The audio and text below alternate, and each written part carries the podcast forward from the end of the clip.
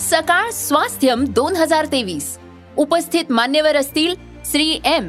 आचार्य बालकृष्ण कमलेश पटेल उर्फ दाजी मुख्तियार अली आणि रवी शेरगिल. व्याख्यान परिसंवाद चर्चासत्र कार्यशाळा प्रदर्शन सायकल रॅली संगीतमय उपक्रमांचा महोत्सव. या शिका आणि आरोग्यदायी आयुष्याची अनुभूती घ्या. सकाळ स्वास्थ्यम दोन हजार तेवीस ला अवश्य उपस्थित रहा.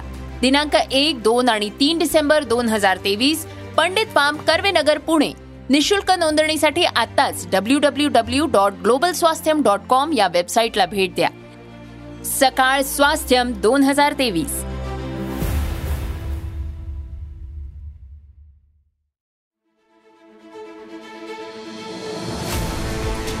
तुमच्या रोजच्या जगण्यातली विस्मयकारक माहिती जी ठरणारे तुमच्यासाठी महत्वाची.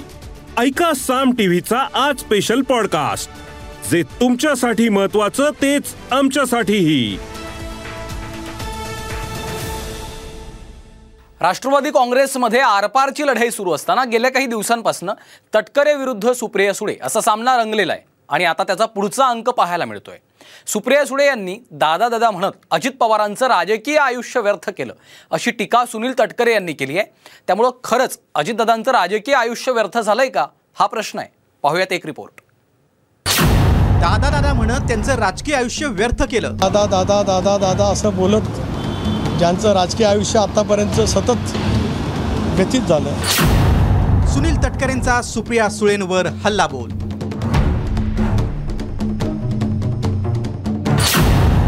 अजितदादांचं राजकीय आयुष्य खरंच व्यर्थ गेलंय?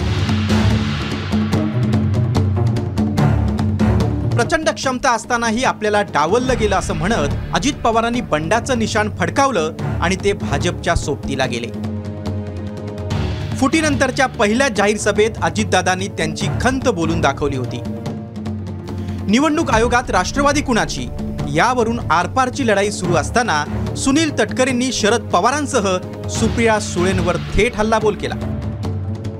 दादा दादा म्हणत अजित पवारांचं राजकीय आयुष्य सुप्रिया सुळेंनी व्यर्थ घालवल्याचा गंभीर आरोप तटकरेंनी केला दादा दादा दादा दादा दादा असं बोलत ज्यांचं राजकीय आयुष्य आतापर्यंत सतत व्यथित झालं व्यक्त झालं दादांच्या विरोधामध्ये पिटिशन दाखल करताना मग मात्र सांगणार की पॉलिटिकल आयडिओलॉजी भिन्न असल्यामुळे आम्ही ते तशा पद्धतीने करतो.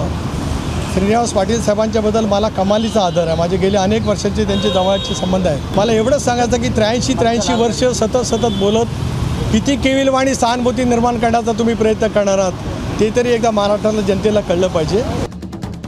बंडाच्या काही दिवसांपूर्वी राष्ट्रवादीच्या एका कार्यक्रमात अजित पवारांनी शरद पवारांसमोरच आपल्याला पक्षातील जबाबदारी द्या अशी जाहीर इच्छा बोलून दाखवली होती.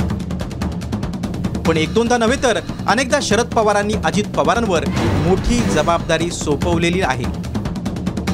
पृथ्वीराज चव्हाण मुख्यमंत्री असताना अजित पवारांना सर्वप्रथम दोन हजार दहामध्ये शरद पवारांनी उपमुख्यमंत्री पदाची संधी दिली. दुसऱ्यांदा पृथ्वीराज चव्हाण यांच्याच नेतृत्वाखालील सरकारमध्ये दोन हजार बाराला अजित पवारांना उपमुख्यमंत्री पदाची जबाबदारी दिली. तेवीस नोव्हेंबर दोन हजार एकोणीसला अजितदादांनी पहाटेच फडणवीसांसोबत शपथविधी उरकून पुन्हा एकदा उपमुख्यमंत्रीपद मिळवलं. यानंतर राष्ट्रवादीत अजितदादांविरोधात काहीशी नाराजी असताना शरद पवारांनी मविया सरकारमध्ये अजितदादांना पुन्हा उपमुख्यमंत्री केलं. मवियाचं सरकार कोसळल्यावर अजितदादांना विरोधी पक्ष नेत्याची जबाबदारी दिली. याशिवाय विलासराव देशमुखांच्या मंत्रिमंडळात जलसिंचन खातं देण्यात आलं होतं. मविया सरकारमध्ये अजितदादांना अर्थसारखं महत्वाचं खातं देण्यात आलं. राष्ट्रवादीतल्या बंडानंतर अजित पवारांनी पहिल्या जाहीर सभेत थेट शरद पवारांवर गंभीर आरोप केले होते. पवारांच्या वयाचा उल्लेख करत तुम्ही कधीतरी थांबणार की नाही? असा सवाल अजित पवारांनी केला होता. दोन हजार चार साली राष्ट्रवादीच्या काँग्रेसपेक्षा जास्त जागा निवडून आल्या होत्या. पण तरीही काँग्रेसला मुख्यमंत्रीपद दिलं याची अजित पवारांना खंत आहे.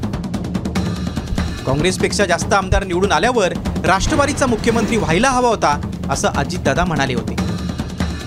दोन हजार एकोणीस साली उद्धव ठाकरे यांना पाठिंबा दिला. त्यावेळीही शिवसेनेचे पासष्ट तर राष्ट्रवादीचे चोपन्न आमदार होते. मात्र अडीच अडीच वर्षांच्या मुख्यमंत्री पदाबाबत चर्चा झाली नाही असं अजित पवारांनी म्हटलं होतं. सध्या पाचव्यांदा उपमुख्यमंत्री पदाच्या खुर्चीवर अजितदादा विराजमान आहेत. हा त्यांचा रेकॉर्ड आहे. त्यामुळे अजितदादांचं राजकीय आयुष्य खरंच व्यर्थ गेलंय का? हा प्रश्न आहे. Bureau report Saam T V news Mumbai. या एपिसोड मधून मिळालेली माहिती कशी वाटली हे आम्हाला कमेंट्समध्ये नक्की कळवा. आणि रोज ऐका बिंचपॉट वर किंवा तुमच्या आवडत्या पॉडकास्ट प्लॅटफॉर्मवर साम टी व्ही आज स्पेशल पॉडकास्ट आणि हो आम्ही यूट्यूबवर पण साम टी व्ही या नावानं आहोत. तिथे आम्हाला नक्की लाईक आणि सबस्क्राईब करा.